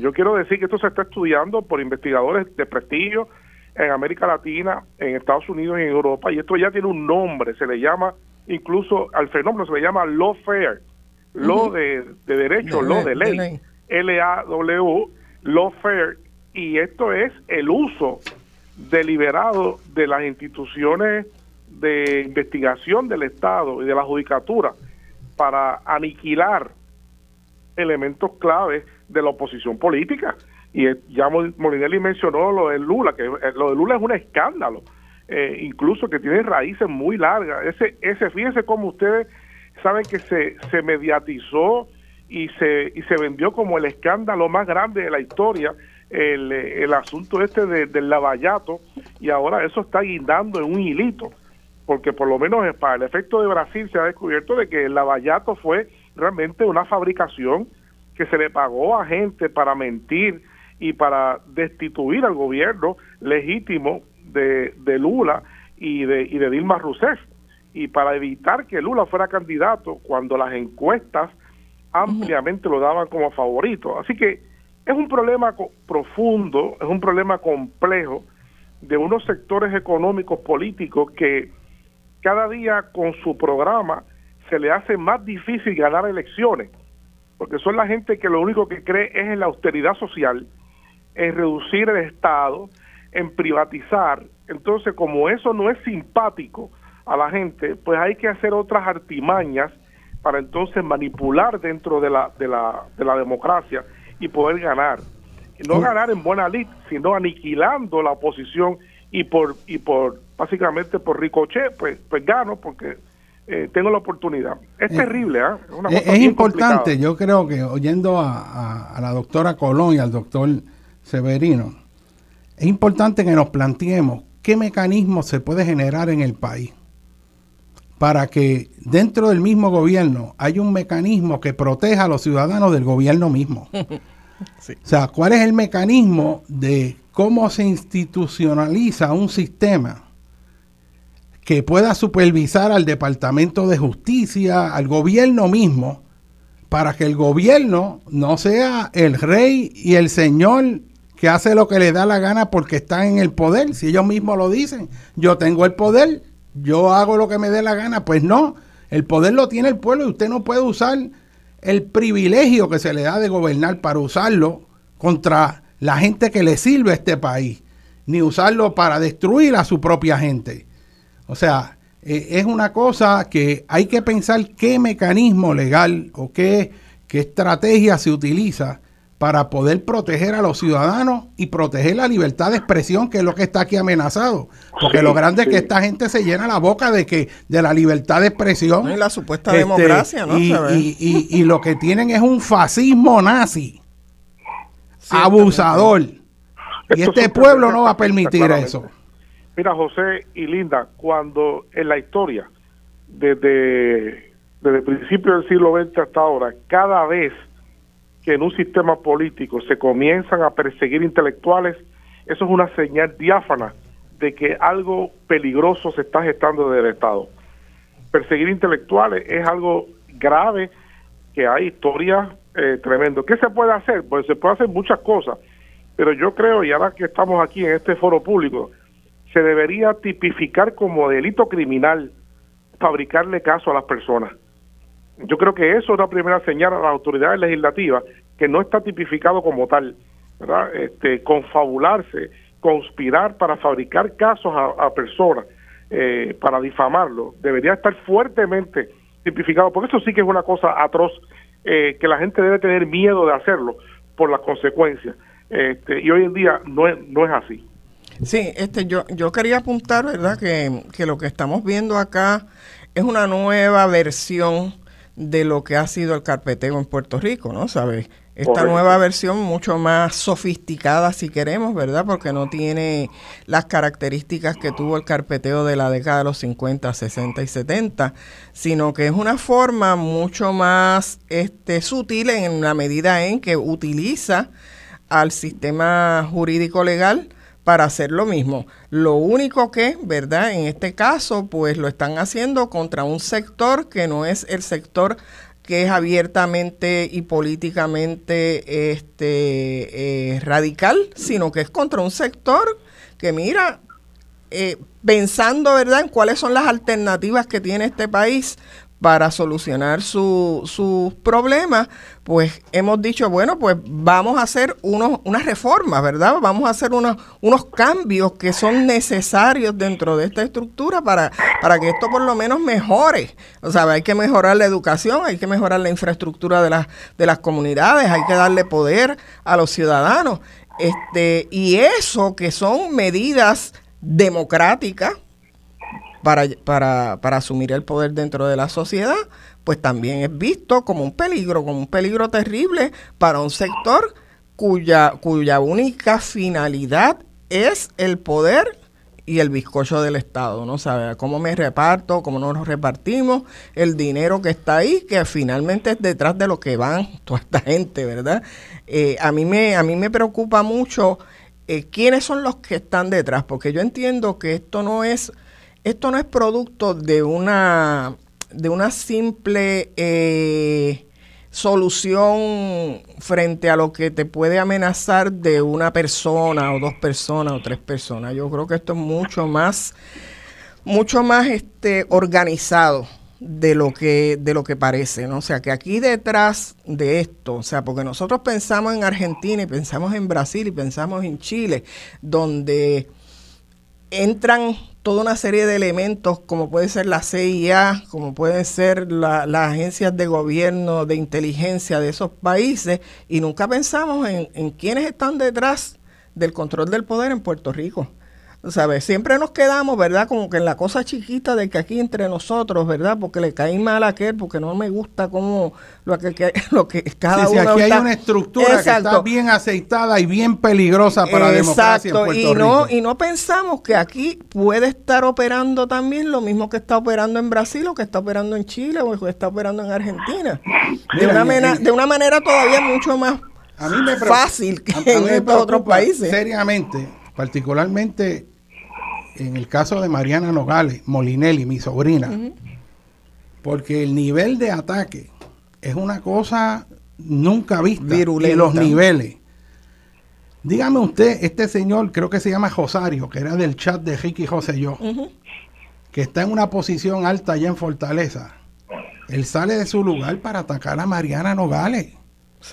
O sea, desde allá arriba este señor del Senado, este, ¿cómo es que, que es de Trujillo? Uno que, que, que, habla mucho, que habla, que, que, la, que difama, este, Rivera Chats. Ah, este señor, de momento, a una joven legisladora que entra para servirle al país con un espíritu puro. Porque no llenaste un cuadrito en la... En la eh, este no llena un cuadrito de, un montón de cuadritos que hay, de momento se desvía de su camino para ir por todos los programas. Bueno, el programa de, televisión, un programa de, televisión, y lo llaman una y otra vez y le vuelven a tocar el tema y vuelve a repetirlo. Una semana completa y los, que están ahí en el programa le abren camino, hacen insinuaciones, innuendos Y eso está en la radio y la televisión. Y tú ves la magnitud que algo temen ellos profundamente, como para menear toda esa maquinaria para una representante nueva en la Cámara de Representantes de un partido pequeño. ¿Por qué la bomba atómica? ¿Por qué usan la bomba atómica? ¿A qué es que le temen? Y naturalmente yo quiero dejar saber aquí que Mariana está tocando intereses que mucha gente y muy pocos se han atrevido a tocar. Mariana está en un proceso activo defendiendo las comunidades en las costas, buscando que recursos naturales sea el Departamento de Protección de Recursos Naturales y no de destrucción de recursos naturales, como lo quiere hacer Machalgo, violando toda su misión, dando los permisos donde no son, de, facilitando a todos esos intereses que el país se siga desbalanceando y obviamente viene la máquina de fango. Y de eso se pueden hablar horas de las falsedades. Y yo aprovecho pues este espacio aquí corto de privilegio personal, que es que todo esto empezó diciendo que eh, Mariana tenía una propiedad en la zona marítimo terrestre. Y los mismos que empezaron a hacer esa acusación, que yo no sé de cuándo acá ellos saben de zona marítimo terrestre y de deslinde, que empiezan a repetir eso desde por la mañana y terminaron por la noche. ¿Ok? Yo las personas, muchos de esos me llamaban a sus programas de televisión para que yo hablara de distintas cosas y consultarme sobre cuestiones naturales. Ninguno me llamó para, preguntarme si de realidad eso era de la zona marítimo terrestre o no. Todos esos lugares que yo he acudido cuando la crisis de los terremotos, con cuestiones de uso y manejo de la tierra, haciendo señalamientos importantes para la planificación de un país sostenible arrancan esos mismos a repetir la mentira y ninguno, ninguno de los que siempre me llama me dijo, doctor, usted es experto en esas áreas de riesgos naturales. ¿Es eso cierto lo que están diciendo o no? Y si me hubieran llamado, yo le digo que es absolutamente falso. Y aprovecho este programa para retar, yo, José Molinelli Freite, reto a los psicofantes que son las personas que en tiempo de Grecia se dedicaban a difamar a cambio de dinero a esos psicofantes del Puerto Rico del siglo XXI, a un debate donde sea, para que me demuestren o no si esas propiedades estaban en la zona marítimo terrestre o no. Yo les garantizo que ninguno se me pone de frente, ninguno se atreve a discutir con la verdad que son muy buenos difamando calladitos, cada uno en su micrófono, usando su plataforma. Cobardes y miedosos, difamadores, irresponsables. Y yo los reto a tener un debate científico y vamos a ver si esas dos propiedades a nombre de Variana que fueron reportadas en el informe están en zona marítimo terrestre o no. Y cuando vea que no, yo le voy a pedir una disculpa pública, si es que tienen decencia. Mira, y hay otro elemento importante y es que aquí obviamente se escoge, o sea, porque si, si vamos a cuestionar eh, lo que han hecho, lo que hicieron, por ejemplo, los rectores y el, y el, presidente sobre las becas, pues tendrías que haber cuestionado todas las becas, ¿no? No selectivamente las becas de Río Piedra si vas a cuestionar a Mariana, pues tendrías que cuestionar a todos los legisladores y mirar todos los cuadritos que dejaron de llenar los demás legisladores. Si vamos a cuestionar eh, las comunidades que están en zona marítimo terrestre, tendrías que cuestionar el país completo, empezando por quienes construyeron eh, esos edificios en, el área donde supuestamente están estos, los edificios cuestionados, que realmente lo que estás viendo es que hacen una selección de a quienes le van a adjudicar eh, el proceso de ir a, que le corten la cabeza, ¿no? Este, no es, no, no, realmente no lo están haciendo por el bien del país, lo están haciendo por el bien del partido. El aspecto selectivo es también eh, un elemento central de todo esto, siempre es selectivo, porque, y es una cosa fatal la aplicación desigual de la ley La ley es para hacerla aplicar uniformemente a todo, a todo el mundo, que la gente sienta que hay una ley y todos somos igualmente eh, responsables ante ella, no algunos más que otros. Entonces, eso pues crea una situación de mucho de mucho temor ante la gente porque uno no sabe cómo, cómo por dónde puede salir. Carlos, vamos a ir a una breve pausa, continuamos contigo perfecto, este, en el último segmento. Vamos a seguir brevemente. Estamos dialogando con Benny. ¿Cómo no? Y con ustedes José Molinelli, Linda Colón y Carlos Severino.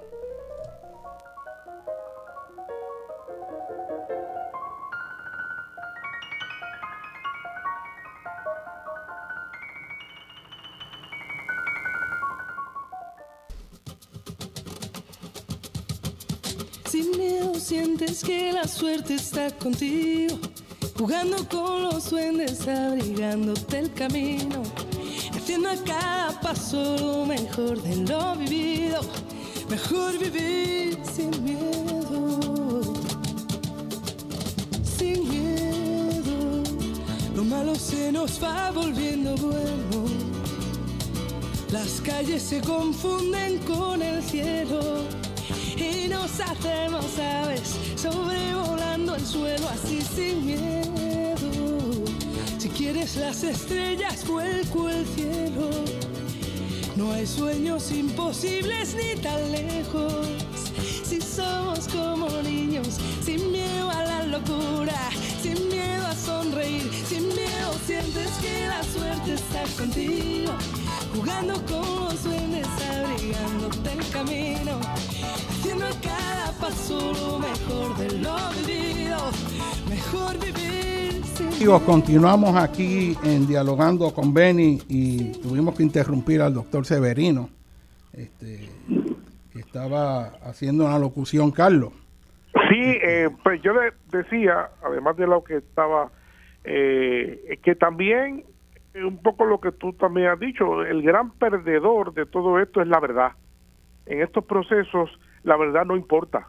Lo que importa es el afán de lucro de mover una cosa sin importar si es verdad o no, sin investigar, ir a la profundidad, sin buscar las fuentes eh, de la gente que sabe para que pueda eh, eh, decir y explicar a la gente, empoderar a la gente para que pueda tomar su propia determinación sobre un issue de una manera libre, pero bien informada. Pero nada de eso importa y, hay que, uno de los grandes problemas con este tipo de, cosas que hemos estado hablando es la ausencia de responsabilidad social. Eh, los medios de comunicación, eh, los grandes medios de comunicación, toca hacer una reflexión, una reflexión profunda, porque los medios de comunicación también son parte de la sociedad puertorriqueña y viven en Puerto Rico. Eh, y, ese compromiso tiene que ser igual que el de todo el mundo. Queremos vivir en una mejor sociedad, una sociedad más equilibrada, una sociedad que progrese y que le brinde a la gente calidad de vida. Esa es la aspiración que, queremos. En el caso de nosotros, por ejemplo, yo puedo decir que yo hice una, una refutación cuando salió el primer informe en julio del año 2016 sobre el tema de las becas presidenciales. Eh, aquí se hizo se hizo un, informe que yo nunca vi. A mí me destituyeron y dos días después que me enseña el informe, violentando todo lo que se llama el derecho al debido proceso. Al debido proceso. Yo no vi nada, a mí me instituyeron con los ojos cerrados, o sea, yo no, yo no sé. Eh, entonces, eh, me tomé tres, cuatro semanas en investigar, hacer un, hacer un, un, informe que le llamé refutación. Y se hizo una refutación que aquello fue una barri un, un golpe, un golpe sólido, aquel que lo desmanteló en mentiras, en leyes que no aplicaban, en un montón de situaciones que eh, evasión de información que uno había dicho, ¿verdad? Este, así, aquello, aquello fue una conspiración. Obviamente ahí hubo, volviendo a lo que ustedes también dijeron, hay unos hilos que movieron eso, que estaban detrás, que todavía no sabemos quiénes son ni cómo se hizo, pero hubo una conspiración. Y ese informe fue tan conjuntamente que también los compañeros también hicieron otras refutaciones, fueron tan contundentes que obligaron a la Junta de Gobierno en aquel momento a hacer una segunda investigación. Y esa segunda investigación fue tuvo a cargo eh, de la licenciada Mercedes Marrero de Bauermeister. Y ese segundo informe fue contundente. nos exoneró completamente de todo, nos exoneró completamente de todo. Dijo, aquí no ha habido ninguna ilegalidad, no ha habido ninguna violación de normas, ni de, ni de reglas, ni, de nada, ¿verdad? Y hay que dejar eso medianamente claro. Y aún más, la Universidad de Puerto Rico, a recomendación de la presidenta interina, Celeste Freites, eh, asumió ese informe como suyo y dio por terminada la controversia a nivel de la universidad, que fue donde ocurrieron los hechos. ¿no? Y fíjense ustedes que por la propia manipulación política, posterior a ese informe, que lo que estoy diciendo ocurrió en marzo de 2017, se nos acusa en total indeferencia, indeferencia a las investigaciones que había hecho la universidad y a la acción de la universidad dando por terminado esto. O sea que fue, además teníamos ya un, un informe exoneratorio administrativo y por encima de eso se nos acusa criminalmente. Así que estos son eh, ejemplos claros, igual que lo que han pasado con eh, ustedes dos también, de que aquí la verdad no importa. Aquí estos son ataques viciosos que tienen objetivos políticos eh, de gente fanatizada que son muy peligrosos. Y yo creo que toda, toda colectividad política tiene que tener mucho cuidado con esos elementos porque le hacen daño a la propia colectividad, le hacen daño al a las personas que sufren este tipo de, embate y sobre todo le hacen daño al país y le hacen daño a la democracia, porque la gente que hace esas cosas no cree en la democracia. Eso es así, mira, y, las colectividades tienen que tener un mecanismo de filtración este para mantener puro el, el, propio partido. O sea, yo estoy seguro que hay mucha gente dentro que son estadistas, que son gente buena y decente, este, que les han robado el partido. que les han robado el partido a ellos. En el Partido Popular igual, mira, yo a mí me ha sorprendido en esta situación de Mariana. Y yo creo que el Partido Popular tiene que tomar acción porque hay comunicadores del Partido Popular que de momento están trabajando para Rivera Chat. O sea, eh, están trabajando como, como fotutos, repitiendo que yo me he sorprendido, que me conocen a mí, que tampoco me han llamado a preguntarme y eso es una hazaña contra Mariana una y otra vez. También digo que han habido gente muy decente y respetable en el Partido Popular que han hecho unas manifestaciones apropiadas y serias. Pero hay un sector ahí que yo creo que se deben integrar al Partido No Progresista porque de la visión de lo que era el Partido Popular, que por lo menos estaba fundamentado pues con un carácter de mayor respeto, ¿verdad? Eh, y seriedad, pero yo creo que se deben cambiar de, partido porque es que ha sido una cosa que tú dices, se, ya los tentáculos se extienden para todos lados. Y esta gente debería, antes de hablar, sacar sus finanzas públicas. A mí me gustaría saber quiénes le pagan a esta gente que está por radio y televisión, de dónde es que viene ese dinero. Exacto. Porque ellos están haciendo acusaciones de moralidad. Es más, están diciendo, acusando de que sí que son ricos o si son pobres. Pues mira, a mí me gustaría oír y ver cuánto dinero se gana cada uno y el orden de magnitud, si usted lo busca en internet, son de millones de pesos, aún de una estación de radio por ahí, lo que esa gente recibe al año. Que saquen la planilla y muestren antes de hablar y muestren de dónde están recibiendo dinero porque están siendo comprados. Mire, en, en el New York Times, cuando sale una noticia y le preguntan a un científico sobre un descubrimiento que ha hecho otro, siempre ponen, esta persona no recibió ningún dinero ni está asociado a esa investigación. Y ponen esa nota para dejar claro que esto no es una persona que trabajaba ahí o tiene intereses en eso, sino que ellos especifican y hacen que el entrevistado diga o no si tiene alguna conexión con los resultados de esa investigación. Claro. Y, eso yo creo que hay que empezar a pensarlo en los medios de Puerto Rico porque eso es una pluma abierta para tú decir lo que te dé la gana sin asumir ninguna responsabilidad y no puedes hacer nada porque se amparan en la libertad de expresión que tú puedes mentir y difamar y si no, ah, pues vamos para corte. Claro, y la libertad de expresión de ellos, porque luego a ti no te dejan la misma libertad de expresión. O sea, el que es acusado no puede defenderse porque el que es acusado, ¿sabes? Te ponen un panel de cinco personas en contra tuya a hablar mal de ti y tú te tienes que defender contra, contra esas cinco. Y esas cinco, a su vez, si tú los cuestionas, te dicen no, porque yo tengo la libertad que me, que me adjudica el que soy periodista, dicen ellos, ¿verdad? Este, mire, es que cada uno de ellos tiene una posición ideológica y tiene una manera de mirar la vida y de mirar las cosas. Y no es, no es, no es que son objetivos como se, como se plantean, esto es mentira. Entonces, en ese sentido, pues aquí no hay una proporcionalidad entre la acusación que se te está haciendo, además, porque esa es otra, ¿no? O sea, ¿de qué se te acusa? Exacto. ¿Y cuál es el castigo por, o sea, esta misma cosa del FEI, esa ley que, que castiga a la gente que hace, que, que hace cosas indebidas dentro del gobierno? Mira, esa ley no hace distinción entre que tú te llevaste un bolígrafo del gobierno para la casa o te llevaste 100 millones de pesos. ¿Sabes? No hay. y te aplican la misma, la misma, la, el mismo castigo. Ocho años de cárcel. Si es que de verdad sales culpable. Entonces es una cosa ridícula. Entonces buscan cualquier cosa que tú puedas haber cometido, cualquier falla que puedas, porque además tienes que ser perfecto, ¿verdad? Si tú no estás dentro de ese, dentro del grupo del poder, tú tienes que ser perfecto, porque te van a buscar hasta debajo de las uñas. Si eres una persona clase media con algunos recursos, tú no puedes hablar a favor de los pobres, porque para tú hablar a favor de los pobres tienes que estar viviendo debajo del puente.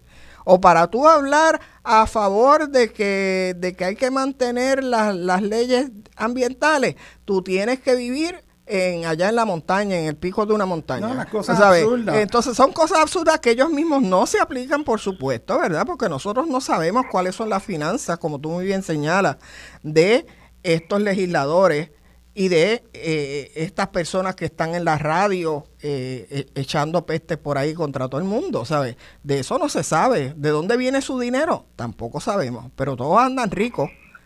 La gran pregunta es cómo, y millonario, una persona que tiene un salario de 80 mil, 100 mil dólares al año puede tener caballos, carros, carros de carrera, carros este, antiguos. Exacto, distintas casas en distintos sitios. Le hacen museo para poner los cajos de Exacto, ¿de dónde sale ¿De dónde salió todo eso? Exactamente. ¿De dónde sale el dinero de, de toda esta gente que está en la publicidad, que está en las de vender opinión pública. y, en esto a veces uno hasta se ríe, porque en, los ataques a Mariana salieron legisladores ahí que uno nunca había oído. Se atrajeron a, todos los que están ahí, que no hacen nada, que parece que no piensan, que ellos siguen la masa. Yo lo oía por radio que los venían a entrevistar uno por uno, alguien que, que nadie conoce, y allí está tirando, vomitando, vomitando, sin saber nada de nada. O sea, es todo un, una maquinaria mediática y el país es importante. Miren, hay un artículo de este señor Manuel Rodríguez Banch. Manuel Rodríguez Banch. Esto se publicó en Endy, Nuevo Día, en punto de vista, el viernes 17 de septiembre. Se llama La máquina de fango y la embestida contra Mariana Nogales. Y esta persona ha hilado fino y descrito toda la situación y yo le voy a leer el primer párrafo porque la verdad es que hace una síntesis tan potente. Y señala que es preciso mencionar la entrada de la representante del movimiento Victoria Ciudadana en la Cámara, eh, que no, eh, señala que no ha cometido ni un acto de corrupción ni violación de ley. Primero se le acusó de hipocresía por tener un apartamento en la zona marítimo terrestre, cosa que es falso y de hecho yo los reto a que demuestren lo contrario y voy a cualquier foro y lo discuto civilizadamente. Eso es sin estar faltando el respeto. Yo voy con la ciencia y pongo mi prestigio profesional en eso. Y me voy con cualquiera. Y hago esto y hago una nota al cáncer. Porque yo no iba a intervenir para defender a Mariana porque Mariana se puede defender sola. Pero el nivel de abuso es tan grande que yo no me puedo quedar callado de ver una sobrina que es una persona buena, pura, legítima, que quiere echar este país para adelante y que es valiente y ver cómo la quieren masacrar. Mire, el puertorriqueño aborrece el abuso. Eso es muy importante. Si hay algo en nuestra cultura que el puertorriqueño que tenemos profundo es que no importa quién sea, el puertorriqueño aborrece el abuso. Y esto que quieren hacer contra Mariana Nogales, Molinelli, es un abuso. Y yo no me voy a quedar callado. Y yo voy a decir lo que tenga que decir, pero yo no me voy a quedar callado ante el abuso. Busquen este artículo de Manuel Rodríguez Branch. La máquina de fango y la investida contra Mariana Nogales. Pero yo quiero traer una cosa que señaló Linda y, y Severino. Y es que miren toda la energía que esta gente ha metido con ese issue de Mariana Nogales. Sin embargo, hay una noticia que para mí es escandaloso, que salió, que este señor que dirigía el Banco de Desarrollo Económico, ¿ok? Vendió a una compañía privada toda la deuda del banco de nosotros los puertorriqueños para el desarrollo económico y se lo dio toda una cuenta de 384 millones para cobrarlo, ¿ok? Y se lo dieron por meramente el 11% de su valor, por unos 40, 41 millones de pesos. Y eso, de hecho, la persona lo fue judicialmente y lo que le dieron fue una probatoria. Y aquí no se ha discutido que esa persona también tenía una deuda ahí, que nunca le informó de 400 mil pesos con el mismo banco, y que a quien se lo vendió no se lo ha venido a cobrar, y ellos están ahora cobrándole a todo el mundo toda esa cantidad. Eso es lo que deberían estar discutiendo.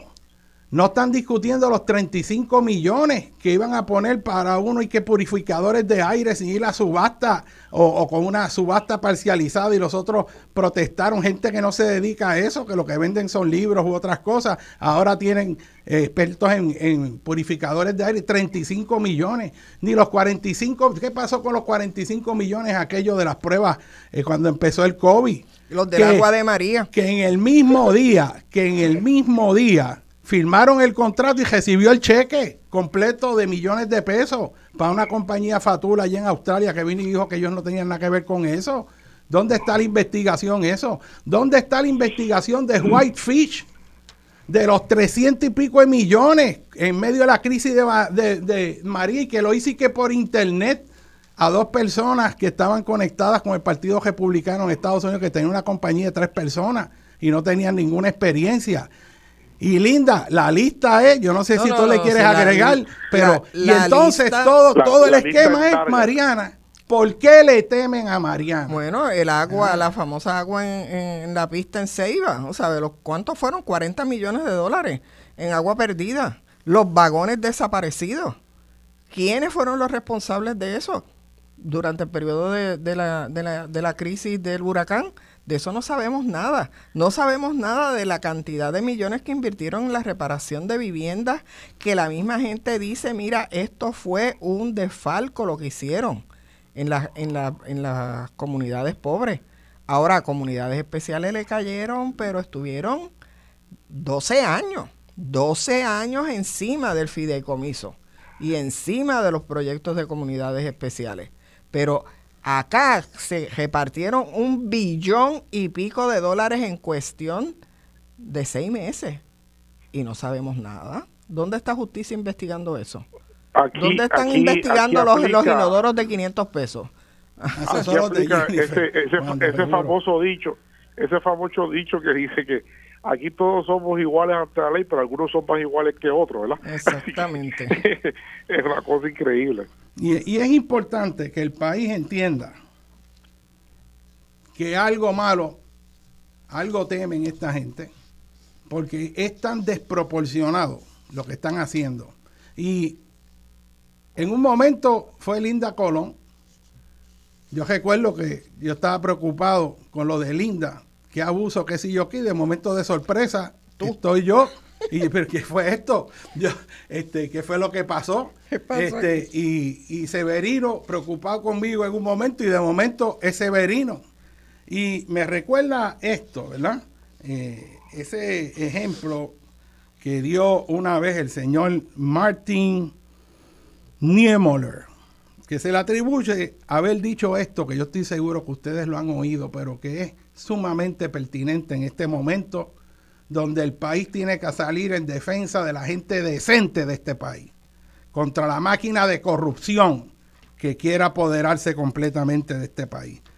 Y esta persona era hijo de un pastor protestante que nació en 1892 en Westfalia y dijo lo siguiente. Al principio él estaba con los nazis, luego se dio cuenta que eso no era bueno y terminó encarcelado porque empezó a hablar contra los nazis, a pesar de que él empezó con ellos y se opuso a los abusos de los nazis. Y dijo esta frase que ustedes la tienen que haber oído. Y dijo, primero vinieron a buscar a los comunistas y no dije nada porque yo no era comunista. Luego vinieron por los judíos y yo no dije nada porque yo no era judío. Luego vinieron por los sindicalistas y no dije nada porque yo no era sindicalista. Luego vinieron por los católicos y no dije nada porque yo era protestante. Luego vinieron por mí, pero ya entonces no quedaba nadie que dijera algo o saliera por mí. Muy y eso es una profunda verdad. Sí, inmortalizada también por Bertolt Brecht en una de sus grandes obras. Eh, es algo bien importante que debe estar muy presente en la psiquis de todos los puertorriqueños y las puertorriqueñas. No debemos tolerar las injusticias. No debemos tolerar las injusticias, hay que combatirlas. No es fácil, eh, es un camino largo, pero es el único camino de mantener la decencia en el país. Eh, no se puede tolerar la injusticia. Yo, después de la fabricación del caso mío y ver aquel fiscal que hoy es juez y que nombró precisamente a Giberachar lo nombró juez, que esa persona, cuando estaba en la vista preliminar, pues no había nada de nada. Hasta los testigos que traían lo que hacían eran hablar a favor de uno. O sea, allí no había nada. El juez estaba como sorprendido. Dice, pero, pero, pero, ¿dónde está la...? Y entonces, en un momento dice, mire, manda allá a Harry y le dice, manda un mensaje de que, mira, que él suelte el caso, que yo escoja por lo que yo quiera salir culpable, que coja una cosa, lo que yo quiera de lo menor, como una cosa administrativa baja, este, y, lo dejamos ahí. Así mismo. Porque ya como sabía que era evidente que, que, que, era mentira todo, pues digo, pues vamos a ver si en el susto, pues por lo menos dice que, algo, algo menor de, una sangana. Y yo le dije a Harry que no, arriesgándome a perder lo mayor. Pero esto es una cuestión de principio. De, principio, Claro. ¿Entiendes? Y ciertamente se hizo justicia. Y una esperanza que hemos tenido es que todavía en el sistema de justicia hay jueces decentes. Y hay gente que son probos. Y, ahí es que está este, una esperanza de que este país todavía pueda ser rescatado. Este, pero eh, hay gente en el sistema judicial que hay que quitarse el sombrero, que son valientes y que buscan aplicar el derecho y la justicia como tienen que hacerlo sin ser eh, eh, fotutos de ningún partido político existente. El tiempo nos quedan como seis minutos. A mí me gustaría hacer una reflexión final, este, comenzando con Linda. Y, dentro de todo eso, ¿qué tú crees, Linda y Carlos? este, que todo puertorriqueño tiene que tener presente en este momento? Bueno, yo creo que en el Puerto Rico de hoy se están jugando muchos asuntos que tienen que ver con nuestro futuro. Uno de ellos es, ¿verdad?, la, permanencia de nuestro país como país y como nación. Eh, me parece que, que, hay una embestida bien, bien fuerte contra esos dos elementos, contra nuestra, nuestra idiosincrasia como país y como nación, y que para lograr esa destrucción hay un sector en este país que, que no se está deteniendo en nada, ni con nada, y que los ataques que hemos estado viendo van a continuar, probablemente se van a profundizar y que la única esperanza que tenemos es que los que quedamos aquí y los que están fuera de este país, que han tenido que irse porque las han obligado a irse, nos organicemos para defender nuestra patria, para defender a nuestra nación y para dejar bien claro que nosotros existimos y que no estamos dispuestos a desaparecer. Eh, aquí hay una gente que quiere desaparecernos, que quiere ser feliz viéndonos extinguirnos.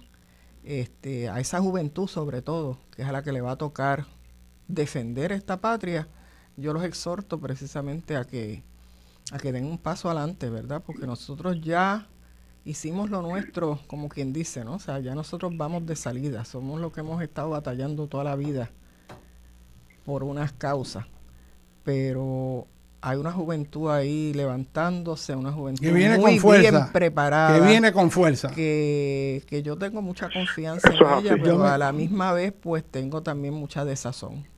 Carlos, ¿qué nos tienes que decir, Carlos? Un pensamiento de cierre, ahí unos tres minutos. Yo pienso que todo el mundo en este país tiene que estar bien atento al tema de las injusticias que se cometen tanto social como individualmente y como ya dije anteriormente no las podemos tolerar. Y como ya tú bien dijiste citando esa famosa frase eh, no no seamos solamente intolerantes a la injusticia cercana seamos intolerantes a todo tipo de injusticia sobre todo a la que no es cerca de nosotros este eh, ya sea en cualquier lugar eso es lo que le va a dar razón de ser al país, a la sociedad. Y, creo igual que dijo Linda, el país está en un momento de inflexión. Eh, el país no puede, no podemos permitir que el país se nos vaya por por el desagüe, eh, sino que tenemos que fortalecerlo. Y eso lo tiene que entender todo el mundo, los estadistas, los, los independentistas, los estadolibristas, todo el mundo Nadie gana con un país arruinado, nadie gana. Esa, esa tendencia a pensar que desde las ruinas nos vamos a ir a otro sitio, eso es falso. En, una, en las ruinas el país pierde y se deteriora y se descompone socialmente. Lo que hemos aquí hablado hoy es parte de una descomposición social victimizada por, por el fanatismo político y, y por unos sectores eh, mezquinos este, que únicamente piensa en su propio bienestar eh, y, en reproducir eh, su propia conducta. Así que yo creo que yo soy un optimista rabioso, así que pienso que siempre hay posibilidades, creo que hay mucha, mucho, mucho que hacer, pero podemos hacerlo. Y también reitero mi, mi profundo, mi profunda confianza eh, al pueblo de Puerto Rico y sobre todo a los jóvenes que están subiendo y yo los veo muy entusiasmados y comprometido con su país. Eso es así, Carlos. Y, y yo para cejar, yo quiero este, expresar que, al igual que ustedes, yo tengo fe en el futuro. Esta generación que viene, viene con fuerza, son valientes, tienen conocimiento y quieren este país. A Mariana Nogales Molinelli, a través de este medio, yo te mando un abrazo bien fuerte, no solo como puertorriqueño, sino como tío tuyo que soy. Y te mando fuerza para que enfrente toda esa maldad, toda esa difamación. Y yo voy a estar contigo, donde quiera que sea, que mientan a ir con la espada de la verdad y hacerlos respetar lo que son los valores propios de la puertorriqueñidad. Dios te bendiga y te favorezca, Mariana.